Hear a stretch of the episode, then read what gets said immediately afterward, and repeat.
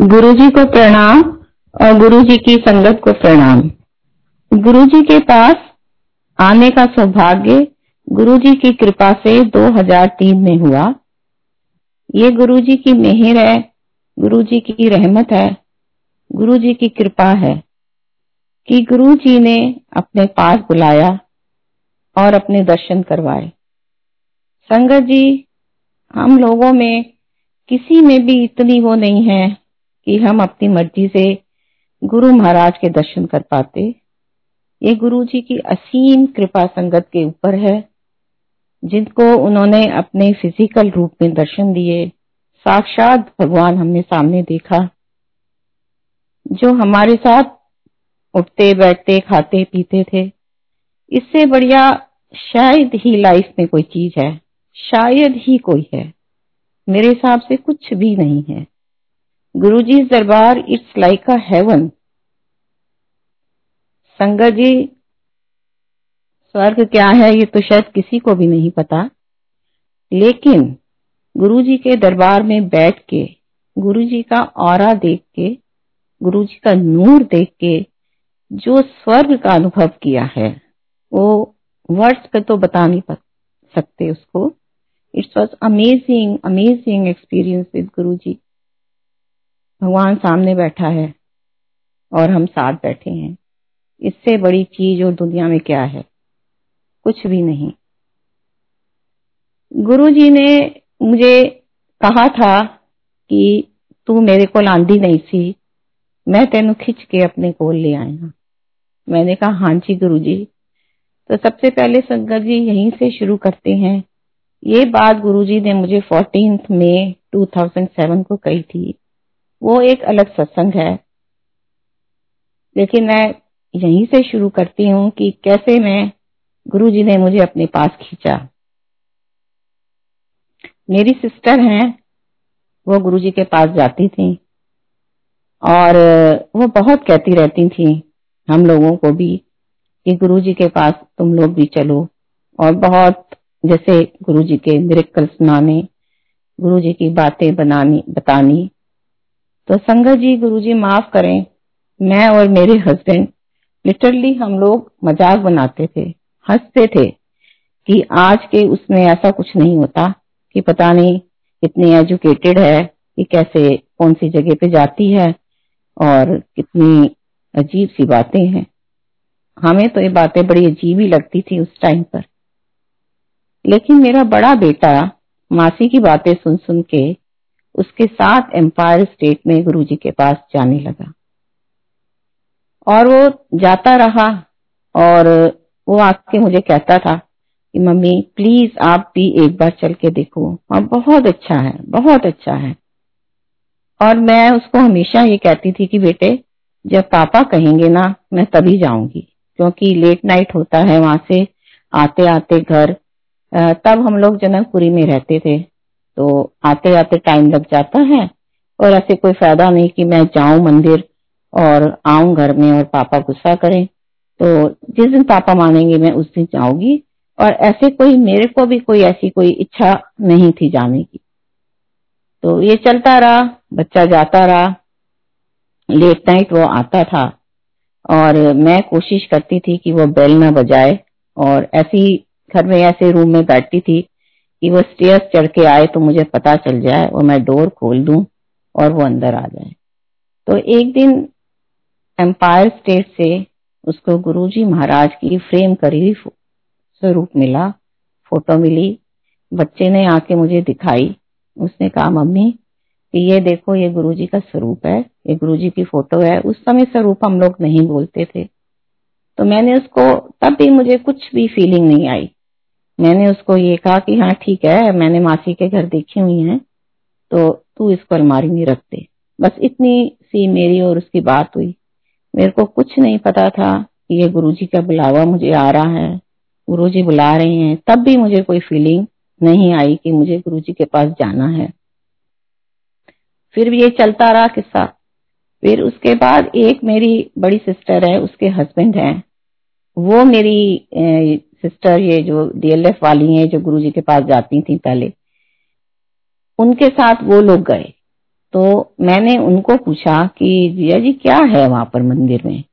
तो उन्होंने मुझे बताया कि ऐसे ऐसे बहुत ही सुंदर टेंपल है और वहाँ पर ओम नमः शिवाय शिव जी सदा सहाय, ये लिखा हुआ होता है। ये संगत को पता है कि वो ब्लैक कलर के उसमें होता था और रेड कलर से लिखा हुआ मे भी वो किसी फ़ंक्शन में गए होंगे तो भार लगता है तो उन्होंने पढ़ा होगा तो कहते हैं, ये लिखा आता है। तो संगत जी, आप विश्वास कीजिए कि वो मंत्र जो है, मुझे बहुत ही अच्छा लगा कि ओम नमः शिवाय इस बहुत सालों से चलता है एजी से चल रहा है ये, और शिव जी सदा सहाय का मीनिंग मुझे बहुत अच्छा लगा। मैंने कहा, ये तो बहुत ही अच्छा मीनिंग है। और ये गुरु जी की मेहर थी कि उन्होंने ये जाप मेरे मन के अंदर बिठा दिया। मुझे नहीं पता कैसे हुआ ये सब कुछ। मैं इसके बारे में कुछ नहीं जानती। मैं उठते बैठते सोते जागते ये जाप मेरे दिमाग में घूमता रहता था, मेरे मन में घूमता रहता था। ये भी चलता रहा थोड़े टाइम। इसके बाद मेरी ये डीएलएफ वाली सिस्टर की बेटी का बर्थडे आया तो हमने उसको विश किया मॉर्निंग में। तो सिस्टर कहने लगी, आ जाओ, शाम को डिनर साथ ही करते हैं। मैंने कहा, ठीक है, हम लोग आ जाते हैं। तो हम लोग उसके घर गए। हमने देखा कि वो तो मंदिर जाने के लिए तैयार है, बड़े मंदिर। तो हमने कहा कि, भी हम तो जाते नहीं है, आप लोगों को पता ही है और आपने हमें बुला लिया। अब अब वो बड़ी मजबूरी हो गई कि अब उनके घर हम गए हुए हैं, अब वो सारे मंदिर के लिए निकल रहे हैं। तो उन्होंने ये कहा कि हम पहले मंदिर जाएँगे ऑन द वे हम लोग कहीं डिनर करेंगे। तो मैंने कहा, ठीक है अब क्या करें भाई? कुछ कर नहीं सकते अब। जिसके घर आए हुए हैं, उनके हिसाब से चलना भी पड़ेगा। तो हम लोग भी उनके साथ बड़े मंदिर गए। बड़े मंदिर में हमें वहाँ पर सिंगला अंकल मिले और कक्कड़ अंकल मिले। वहाँ पर उन्होंने हॉल में बैठ के हम लोगों के साथ सत्संग किया। और उसके बाद मेरा और मेरे हस्बैंड का वो हुआ कि हमें गुरुजी के पास जाना है। ये गुरुजी का बुलावा ही था। फिर उसके बाद हम लोग गुरुजी के पास गए। और जब हम फ़र्स्ट डे गुरु जी के पास गए तो गुरु जी ने बहुत अच्छा ब्लेस किया। बातें भी करी और बहुत अच्छा लगा हमें उसी दिन। और फिर मैंने उसी दिन डिसाइड किया कि मुझे वापस जनकपुरी नहीं जाना। आज रात को मैं सिस्टर के पास ही रुकूँगी और जिससे कि मैं कल फिर गुरु जी के दर्शन कर सकूँ। और क्योंकि मुझे ऐसे लगता था कि अगर मैं जनकपुरी चली गई तो शायद अंकल मुझे दोबारा संडे को नहीं आएँगे मुझे लेके। तो हम सिस्टर के घर ही रुके और संडे को फिर गुरुजी के दर्शन करे और बहुत अच्छा लगा। और जब हम गुरुजी से आज्ञा लेने लगे तो मेरे आगे मेरे हस्बैंड थे और मैं पीछे थी। अंकल ने गुरुजी को माथा टेका और जाके पीछे खड़े हो गए। स्टेयर्स के पास जो एम्पायर स्टेट में स्टेयर्स थोड़ी सी हैं। उसके नीचे जहाँ गुरु जी का आसन लगता है। तो पीछे अंकल खड़े हो गए, जाके मेरा वेट करने लगे। और मैंने गुरु जी को माथा टेका तो मैं वापस हो गई। तो गुरु जी ने मुझे मेरे नाम से बुलाया। कहते शब्दम आंटी, इथे आ। मैंने कहा हाँ जी गुरु जी कहते तेरा प्लॉट हैगा गुड़गावा मैंने कहा हाँ जी गुरु जी प्लॉट है। सेक्टर इकतीस विच हैगा अब संगत जी, आप विश्वास कीजिए, हमने पाँच छह साल पहले प्लॉट लेके गुड़गावा में रखा हुआ था तो मेरे को बिल्कुल भी सेक्टर नहीं याद था। तो मैं इमीडिएटली अपने हस्बैंड के पास गई। मैंने कहा, हमारा प्लॉट का इकतीस सेक्टर में है? गुरु जी बता रहे हैं। तो मेरे हस्बैंड कहने लगे हाँ इकतीस सेक्टर ही है। और मैं बिल्कुल कुछ नहीं जानती थी कि गुरु जी सब कुछ जानते हैं, और मैं गुरु जी को बता रही हूँ कि गुरुजी हाँ जी हाँ जी, इकतीस सेक्टर में ही है, आप सही बता रहे हो। तो आई वॉज़ सो फूल फिर गुरु जी कहते जा, तेन ब्लेस किया तू कोठी बनवा. संगत जी, ये गुरु जी ने टाइम पीरियड दिया कि इससे पहले पहले काम शुरू कराना है। अब एम्पायर स्टेट से मेन रोड तक आते आते मेरे दिमाग में यही सब घूम रहा था कि गुरुजी ने तो कह दिया, जनकपुरी में भी अपना ही घर है और पता नहीं अंकल मानेंगे कि नहीं मानेंगे। ज़रूरत भी कुछ नहीं है तो मैं बस यही सोचती पूरे रास्ते में आई, जब तक हम लोग बाहर आए, इकट्ठे हुए, मैं और अंकल और बच्चे, मेरी सिस्टर भी उस दिन साथ थी तो मैंने बताया कि ऐसे ऐसे गुरुजी ने मुझे बोला है तो अब हम लोगों को तो गुरुजी की मतलब इतना अभी नहीं पता था कि गुरुजी अंतर्यामी ही नोज़ एवरीथिंग तो मैंने तो इसको एक बड़ा नॉर्मल सी चीज़ ली। लेकिन सिस्टर मेरी बहुत खुश हुई, कहती तो बहुत अच्छी बात है और गुरु जी ने ब्लेसिंग्स दी हैं। तो और मैंने देखा कि मेरे अंकल भी एकदम पॉजिटिव कहते, हैं हाँ हाँ गुरु जी ने बोला है तो हम बनवा, काम शुरू करवाएँगे, कोठी बनवाएँगे, जो गुरु जी ने टाइम पीरियड दिया है, उसी में करवाएँगे। तो जिस दिन हम लोगों ने भूमि पूजन करना था उससे एक दिन पहले एम्पायर स्टेट में गुरुजी के पास में गई और मैं गुरुजी को बताने लगी कि गुरुजी ऐसे ऐसे कल। तो गुरुजी ने मुझे एकदम हाथ से रोका कि बोलना नहीं है, मेरे को पता है। शंकर जी व गुरु जी की मेहर से काम होना शुरू हुआ और उस रात एक मेरेकल और हम लोगों के साथ हुआ कि हम लोग जैसे ही एम्पायर स्टेट से निकले उस दिन हमने एम्पायर स्टेट से जनकपुरी वापस आना था, दिल्ली वापस आना था।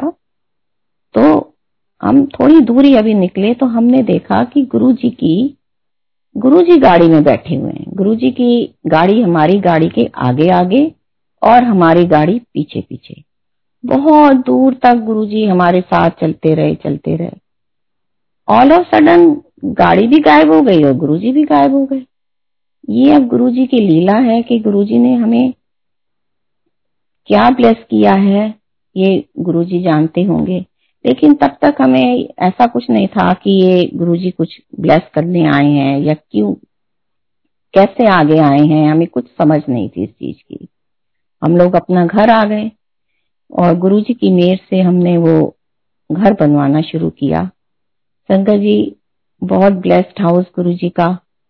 और जैसे जैसे घर बनता जाए, मैं मन ही मन गुरु जी से प्रेयर करूँ, क्योंकि हम लोग अपना दिमाग ज़्यादा लगाते हैं। और मैंने मन ही मन गुरु जी से कहना शुरू किया कि गुरु जी आप मुझे गुड़गावा क्यों भेजना चाहते हो? मेरा तो यहाँ पर बहुत मन लगता है, मेरी फ्रेंड्स हैं। मेरी किटीज यहाँ पर चलती हैं, मैं कार्ड्स खेलती हूँ, मेरा यहाँ पर ग्रुप है, मैं तो वहाँ बोर हो जाऊँगी, मेरा तो वहाँ मन ही नहीं लगेगा। संगत जी, मुझे तब तक समझ ही नहीं थी कि गुरुजी ने इतना ब्लेस्ड हाउस दिया है। इसलिए गुरुजी के यहाँ ये चीज़ कहते हैं कि गुरुजी को मानो, उनसे मांगो कुछ नहीं। और वही चीज़ हुई, पंद्रह सोलह साल हम लोग घर में शिफ्ट नहीं हो पाए। कुछ कुछ सरकमस्टांसिस इस हिसाब से होते रहे कि हमने अपना घर रेंट पे दिया। दोनों फ्लोर पहले फ़र्स्ट फ्लोर दिया, फिर ग्राउंड फ्लोर दिया। संगत जी, आप बिलीव करें, इतनी ब्लेसिंग्स जो भी टेनेंट्स यहाँ आते थे within one year most of them सब अपने अपने घरों में शिफ्ट होते थे। छोटे छोटे ही बच्चे आते थे, यहाँ पे एमएनसीज बहुत हैं। जॉब्स लगी हुई हैं नई नई जॉब लगी है, इतनी गुरु जी की ब्लेसिंग कि हर कोई बहुत खुश था यहाँ पर। मैं भी बड़ी हैरान होती थी ये गुरु जी की ब्लेसिंग्स हैं गुरु जी किसको, किसके थ्रू क्या देते हैं, ये वही जानते हैं। फिर उसके बाद सर्कमस्टांसिस ऐसे हुए कि मैं, फिर गुरु जी से मैंने प्रेयर करना शुरू किया कि गुरु जी मुझे तो अब अपने घर में ही जाना है। आप कृपा करो और मैं अपने आपके ब्लेस्ड हाउस में मैं जाऊँ। तो संगत जी, गुरु जी की कृपा से 2018 में हम लोग यहाँ गुड़गावा शिफ्ट हुए। और आप विश्वास करिए इस चीज़ का कि ऐसे मुझे ये करने लगता है कि गुरु जी ने हर चीज़ जैसे मेरे लिए यहाँ पहले से ही रखी हुई है। बहुत ही अच्छा लगता है घर में रह के। गुरु जी का थैंक्स है कि उन्होंने अपने ब्लेस्ड हाउस में हमें भेजा। यहाँ पर ही आकर अभी फेब में मेरे छोटे बेटे की शादी हुई है और ये भी सब गुरु जी की मेहर है गुरु जी की कृपा से। गुरु जी ने ही डेट डिसाइड करी गुरु जी ने ही सब कुछ किया, क्योंकि तो बिल्कुल ऐसे शादी हुई। It was a grand wedding की जो मैंने अपनी सोच में भी नहीं था कभी। और बहुत ही अच्छी डॉटर इन लॉ गुरु जी ने मेरी झोली में डाली है तो गुरु जी का बहुत बहुत थैंक्स है। अब उसके बाद मैं आपको सत्संग सुनाती हूँ कि जब हम लोग गुरु जी के पास गए, उसके बाद मेरे बड़े बेटे की जॉब लगी इन्फोसिस में इन्फोसिस कंपनी में, और उसको मैसूर जाना था ट्रेनिंग के लिए। तो उसके कॉलेज का ही एक लड़का था, दोनों बच्चों के साथ ही कैंपस प्लेसमेंट हुई और साथ ही दोनों ने मैसूर में ही दोनों की ट्रेनिंग थी। और चांस की बात है कि उन दोनों को वहाँ पर रूम भी सेम ही मिला शेयर करने शेयर करने के लिए। तो जिस दिन हम लोग बच्चे की फाइनल शॉपिंग वगैरह करके आए नेक्स्ट डे उसकी फ़्लाइट थी, संगत जी आप मानिए कि घर में इतनी ज़्यादा इतनी ज़्यादा गुरुजी की फ्रेग्रेंस इतनी ज़्यादा। और हम लोगों की तो सोच यही तक होती है कि गुरुजी बेटे को ब्लेस कर रहे हैं, ये जा रहा है, इसलिए इसको ब्लेस कर रहे हैं। इतनी फ्रेग्रेंस थी घर में, पूरे घर में फ्रेग्रेंस और मैं इतनी ज़्यादा फ्रेग्रेंस थी कि मैं जाप करने बैठ गई, गुरु जी का ध्यान करने बैठ गई। नेक्स्ट डे इसकी फ़्लाइट थी, ये चला गया। और वो लड़का भी इसी के साथ गया और मैसूर में इनकी ट्रेनिंग में दोनों ने सेम रूम शेयर किया। अब उस बच्चे को तकलीफ़ थी। उसका नाम अमित था, बच्चे का नाम अमित है। उसको तकलीफ़ थी, उसकी किडनी में स्टोन थे। जाते ही हुआ ये कि बच्चा वहाँ बहुत बीमार रहने लग पड़ा। उसको बहुत ज़्यादा किडनी में पेन होती थी। और मैंने अपने घर से बच्चे को गुरुजी की स्वरूप दिया था और उस स्वरूप में अमृत आया हुआ था और बिल्कुल गुरुजी के चरणों के पास पूरे शिव जी का वो बना हुआ था।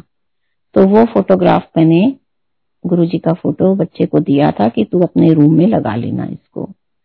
तो अब वो बच्चा वहाँ पर बहुत बीमार रहने पड़ा, लग पड़ा और वो बिल्कुल ट्रेनिंग नहीं कंप्लीट कर पा रहा था तो उसको बार बार वार्निंग भी मिलती थी। तो फिर, मेरा बेटा भी मुझे बताता रहता था कि, मम्मी ऐसे ऐसे अमित की तबीयत ठीक नहीं रहती।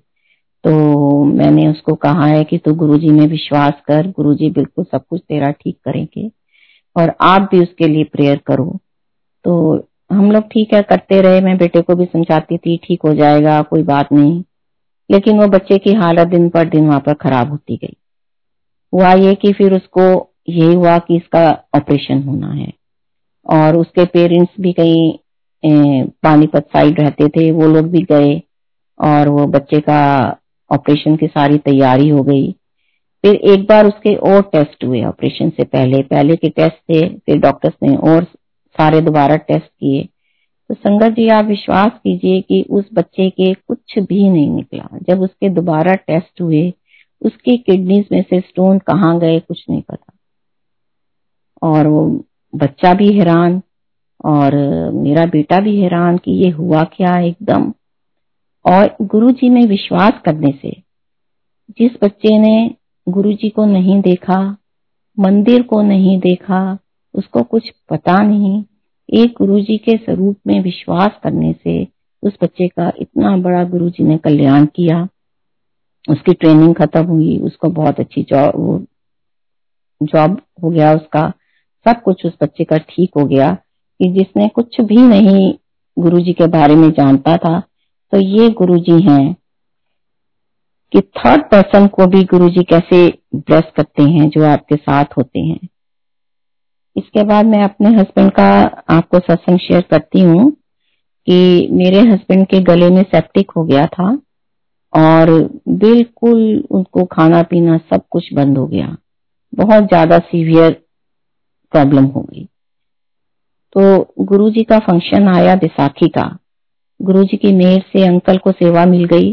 तो अंकल ने बहुत हिम्मत करके कि अब जो भी मैंने गले का करवाना है, मैं कल करवाऊँगा और आज तो मैंने सेवा में जाना है। अंकल सेवा में चले गए। और वहाँ से मुझे फ़ोन करने लगे कि मेरे से तो बिल्कुल एक ड्रॉप पानी भी मेरे गले के नीचे नहीं जा रहा। तो घर से ना थोड़ा सा तरबूज काट के ले आना, मेरे से तो यहाँ कुछ भी दिखाया जाएगा। संगत जी, अब मैं बड़ी परेशान मैंने कहा गुरु जी के मंदिर में और मैं घर से ले जाऊँ, ये तो मुझे बिल्कुल भी ठीक नहीं लग रहा। गुरु जी के मंदिर की हर चीज़ प्रसाद है तो मैं भी नहीं लेके गई। मैंने कहा, ठीक है, अंकल गुस्सा करेंगे तो करेंगे, कोई बात नहीं।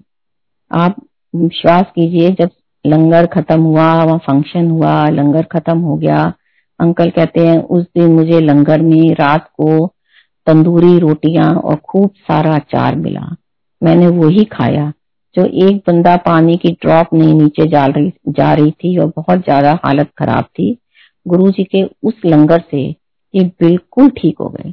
कुछ नहीं हुआ। उसके बाद ना हम डॉक्टर्स के पास गए, कहाँ सेप्टिक गया, कहाँ कोई मेडिसिन कुछ भी नहीं। जबकि डॉक्टर्स ने इतना ज़्यादा वो किया था कि आपको ये करवाना है, वो करवाना है। और गुरुजी की मेहर से, गुरुजी के लंगर से पराठों से और अचार से, गुरुजी की बिल्कुल मेहर से अंकल बिल्कुल ठीक हो गए। ऐसे गुरु बहुत सत्संग गुरु जी के साथ चलते रहे। जब भी गुरु जी के पास जाना गुरु जी कुछ ना कुछ ज़रूर मुझे बोलते थे। Thirty first May two thousand seven को गुरु जी ने चोला छोड़ा। संगत जी, पूरी संगत की हालत ऐसे थी कि जैसे पता नहीं क्या हो गया मतलब हम सब अदात हो गए। हमारे हाथ में कुछ भी नहीं रहा। बिल्कुल इतना हम लोग रोते थे, इतना रोते थे कि गुरुजी, आप कहाँ चले गए? आप कहाँ चले गए? मेरा बड़ा बेटा है। गुरुजी के साथ बहुत बहुत अटैच था उस टाइम उसकी हालत बहुत ज़्यादा वो हो गई। वो मेरे को कहता था कि, मम्मी, गुरुजी कहाँ चले गए? ऐसे ही एक दिन हम लोग रेस्टोरेंट में गए हुए थे तो वहाँ पर वो रोने लगा। मैंने कहा, क्या हुआ बेटा? कहने लगा, मम्मी, गुरुजी चले गए, अब कैसे होगा? संगत जी, आप विश्वास मानिए, उस बच्चे को गुरुजी ने समझाया, गुरुजी ने संभाला। उसको गुरुजी ड्रीम में आए। उसको ड्रीम में गुरुजी ने दिखाया कि एक बहुत बड़ी लाइट है और गुरुजी व्हाइट कुर्ते पजामे में हैं और धीरे धीरे गुरुजी अपना कुर्ता उठाते हैं, उतारते हैं और धीरे धीरे धीरे उस लाइट के अंदर चले जाते हैं। और बच्चे को ये मैसेज देते हैं कि मैं लाइट में आया था, मैं लाइट में ही वापस गया हूँ। लाइट कभी खत्म नहीं होती मैं तुम सब लोगों के साथ हूँ। तब से उस बच्चे को इतना गुरुजी में विश्वास हो गया। कभी मैं उसको कोई चीज़ कहूँ कि ये पेन ब्लेस कराना है या कुछ कराना है तो कहता है कि नहीं, मम्मी, आप गुरुजी को अपने अंदर ही ढूंढो। गुरुजी हमारे अंदर ही हैं, गुरुजी कहीं नहीं गए। उसके बाद ये लाइट ऑफ़ डिविनिटी बुक आई। और उसको गुरुजी ने दिखाया। कि मैं लाइट में गया हूँ, मैं लाइट हूँ। तो ये है गुरु जी हर किसी के साथ है, हर किसी के पास है। गुरु जी पहले ह्यूमन फॉर्म्स में थे, कुछ बॉडी की लिमिटेशंस थी, लेकिन अब तो गुरु जी निराकार हैं।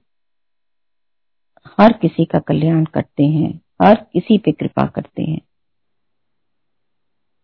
ऐसे ही गुरु जी की कृपा से हम लोगों को मंडे मंदिर जाने का सौभाग्य प्राप्त होता था, वहाँ सेवा करने का। कई बार संगत जी ऐसे होता था कि मैं और अंकल अर्ली मॉर्निंग चले जाते थे और जाते थे तो दरवाज़ा भी बंद होता था और कई बार ऐसे उसको करना, फिर मालिक काका वगैरह ने खोलना दरवाज़ा तो हम लोगों ने जाना। उस समय चोला छोड़ने के एकदम बाद की बात है ये।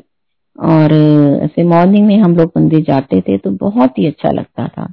It was like a heaven जैसे, बहुत ही सुंदर सुबह के टाइम मंदिर में फीलिंग आती थी। और अंकल उधर छोटा सा वो बना होता था, वहाँ जाके चाय प्रसाद बनाते थे और मैं कुटिया के पास जाके झाड़ू लगा लेती थी, जो गुरु जी की कृपा से जो हो जाता था। एक दिन शंकर जी, हम लोग गए मंदिर में ऐसे मॉर्निंग में।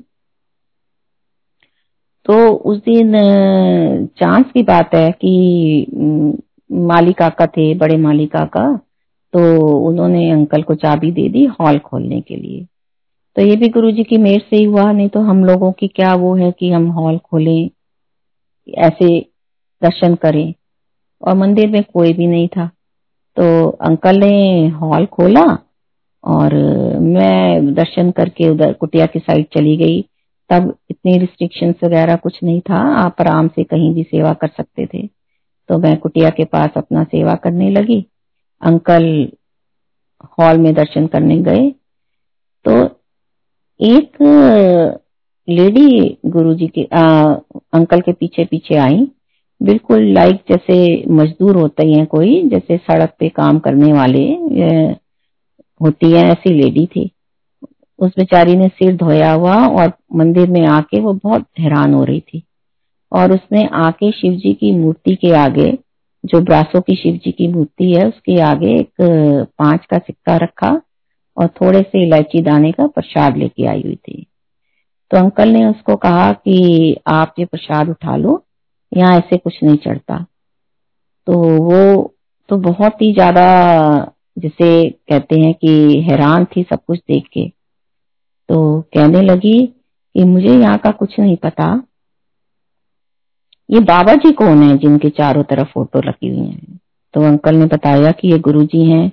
उन्होंने ही ये मंदिर बनवाया है। कहने लगी अच्छा मुझे तो कुछ नहीं पता। चार पाँच दिन से ये बाबा जी रोज मेरे सपने में आ जाते हैं। और मुझे पूरा इन्होंने मंदिर का रास्ता दिखाया है।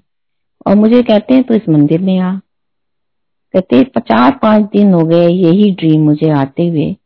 तो मैं इसलिए आज इस मंदिर में आई हूँ।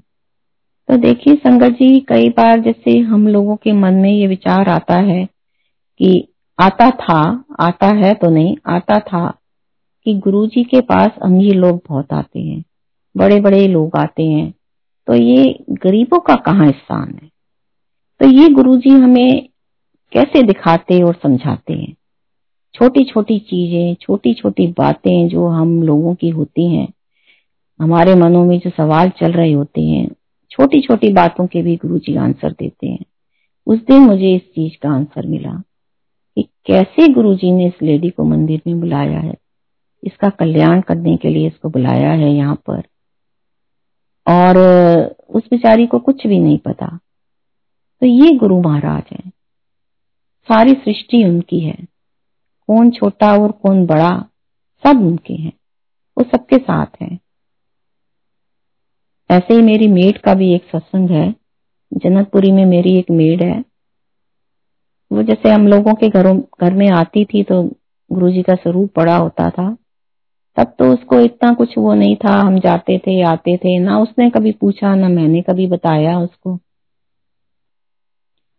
फिर जब गुरु जी ने चोला छोड़ दिया, उसके बाद ये सीडीज बननी शुरू हुई और गुड़गावा का सत्संग की सीडी बनी तो वो हम लोग लगाते थे तो वो भी सुनती रहती थी।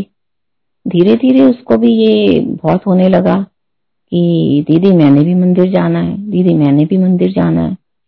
तो गुरु जी की मेहर से हम उसको लेके आते थे मंदिर, उसके बच्चे भी मंदिर आने लगे। और उसको भी बहुत ज़्यादा गुरु जी के ऊपर विश्वास हो गया। एक बार वो प्रेग्नेंट हुई तो उसके घर में काफ़ी प्रॉब्लम चल रही थी।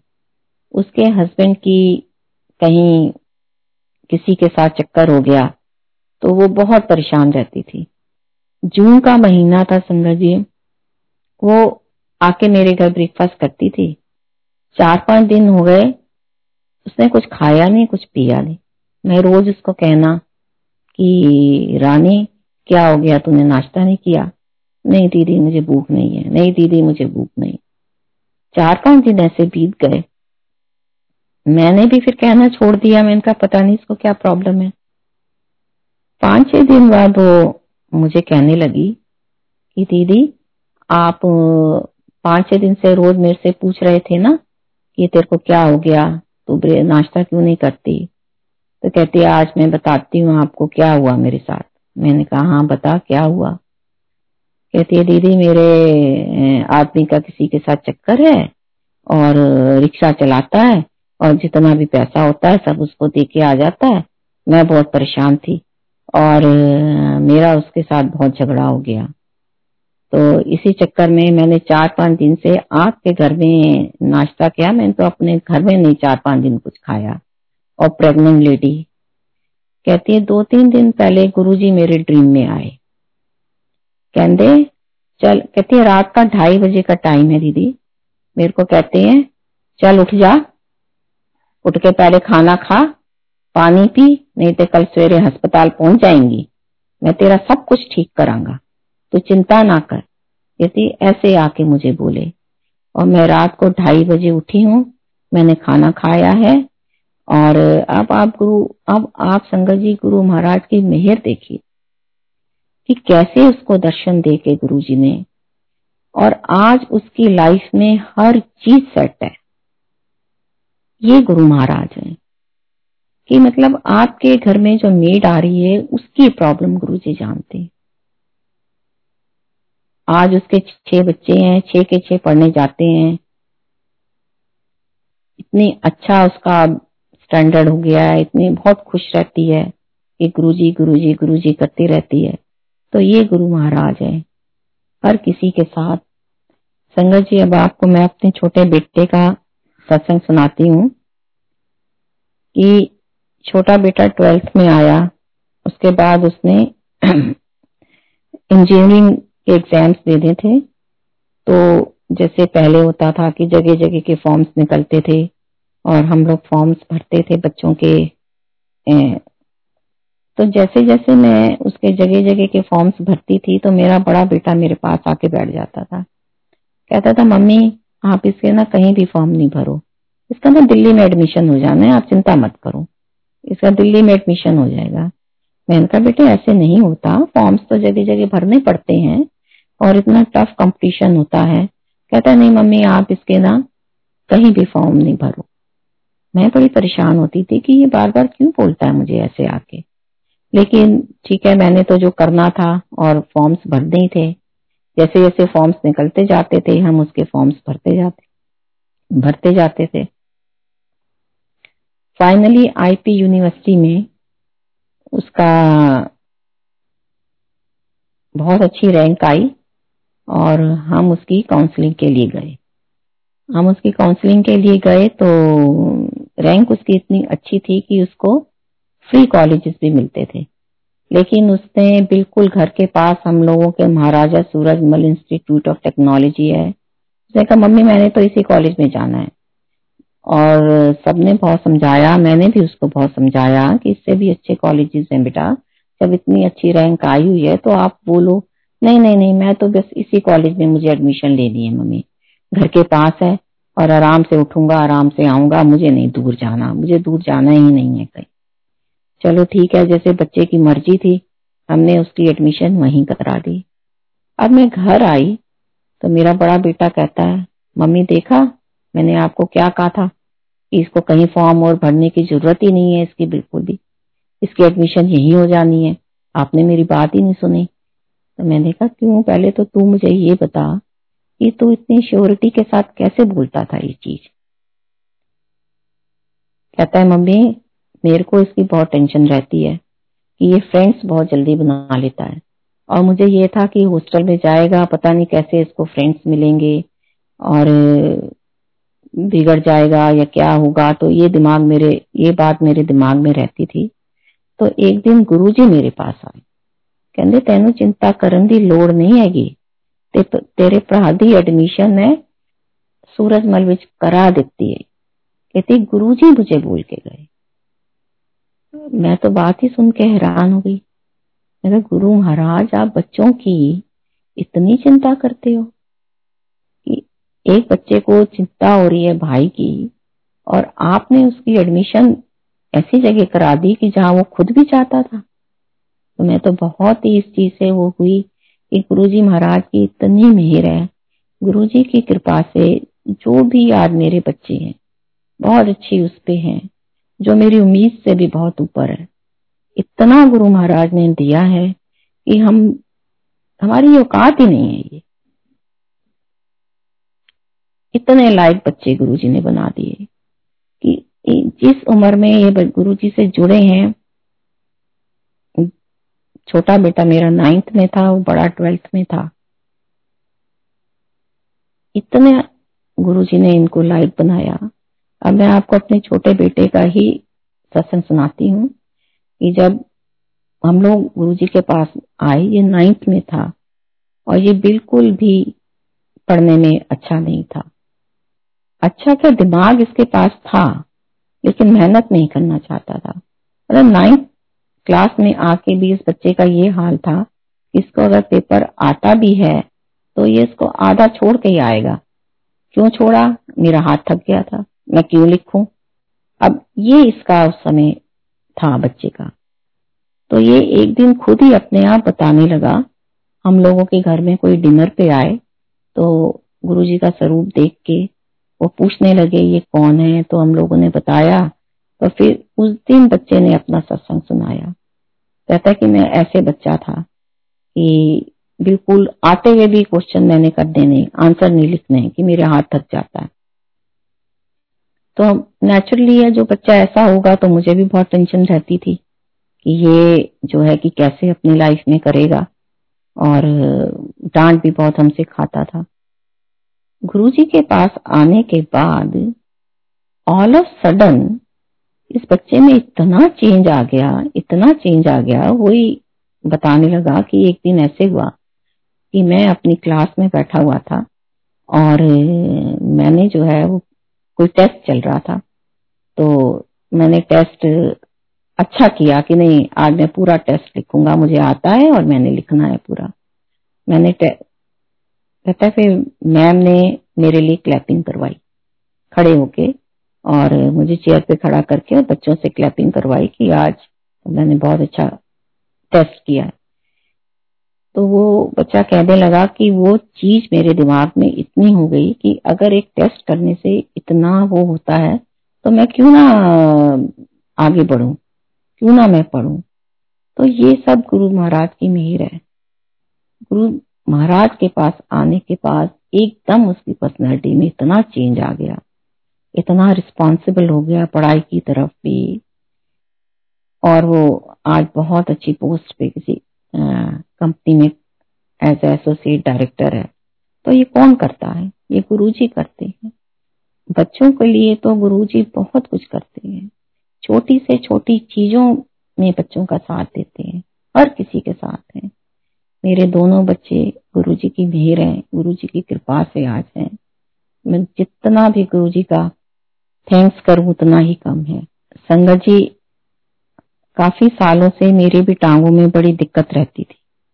बहुत प्रॉब्लम रहती थी।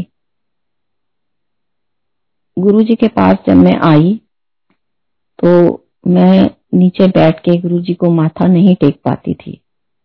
मुझे बहुत प्रॉब्लम होती थी। मैंने ऐसे ही एक दिन बैठे हुए बोला गुरु जी के सामने गुरुजी, मुझे इस लायक रखना कि मैं आपके दरबार में माथा टेक सकूँ। वो दिन और आज का दिन है। कोई दिन ऐसा नहीं हुआ कि मैं, मेरी टांग में दर्द हुई हो, या मुझे माथा टेकने में कोई दिक्कत आई हुई हो। कुछ भी नहीं। अब आप देखो, कोई मैंने गुरु जी से बोला नहीं। अपने मन में ही ये मैंने चीज़ सोची। तो गुरु जी हमारे अंतर्यामी हैं। हर किसी के मन की बात को पढ़ते हैं। छोटी से छोटी, बड़ी से बड़ी कोई भी आपकी प्रॉब्लम है। उन, उनकी कृपा हो तो कुछ भी प्रॉब्लम नहीं। है हर समय संगत के साथ है। एक और बहुत छोटा सा सत्संग है। ये गुरुजी की कैसे आपके मन की बात को जानते हैं। एक बार हम लोग एम्पायर स्टेट गए गुरुजी के पास। तो गुरुजी साइड टेबल पे बैठे हुए थे जो किचन के पास होती है। मैंने जाके गुरुजी को माथा टेका तो गुरुजी ने इशारे से बिल्कुल अपने चरणों के पास बिठा लिया। और मैं बैठ गई चरणों के पास और मैंने आँखें बंद कर ली। और इतना डर लग, लगता है गुरुजी के पास बैठ के तो बहुत डर लगता था।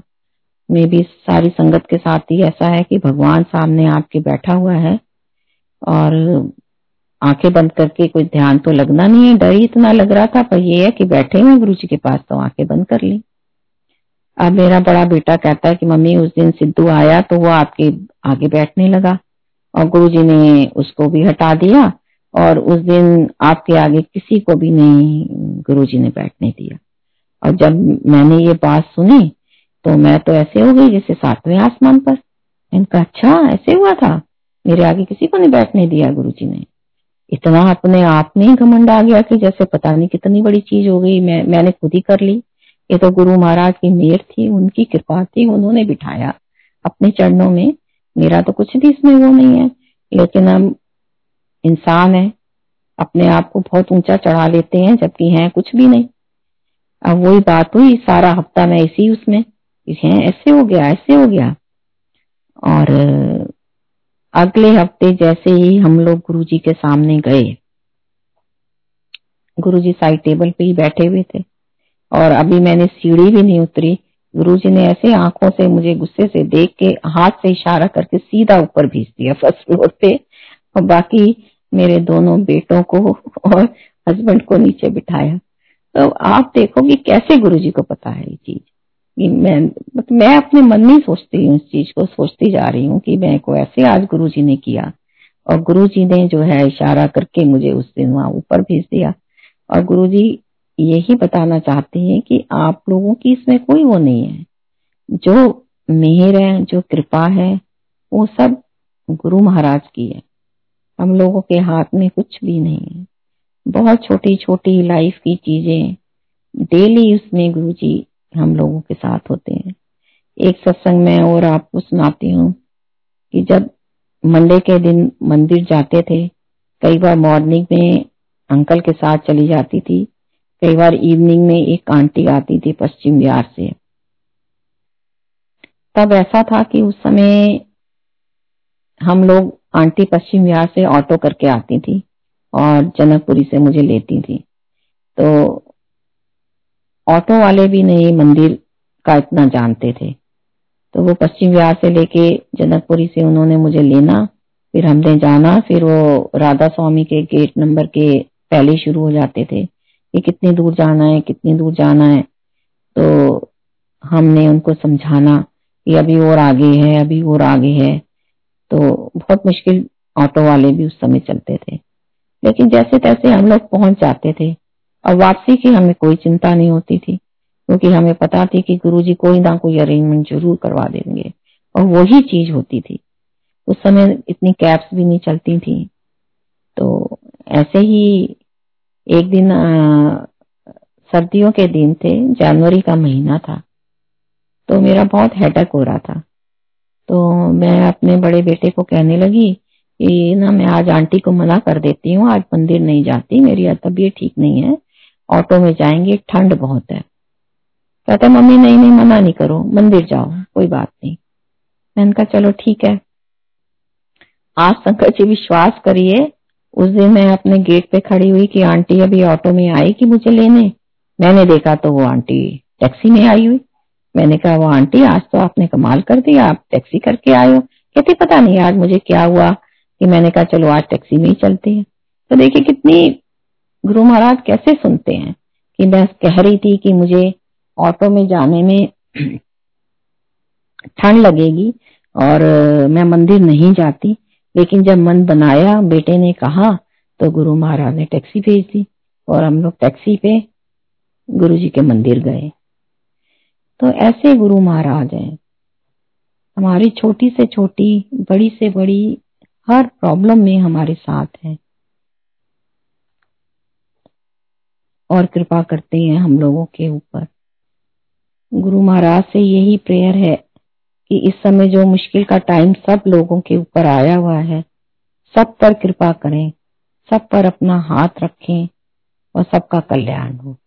जय गुरु जी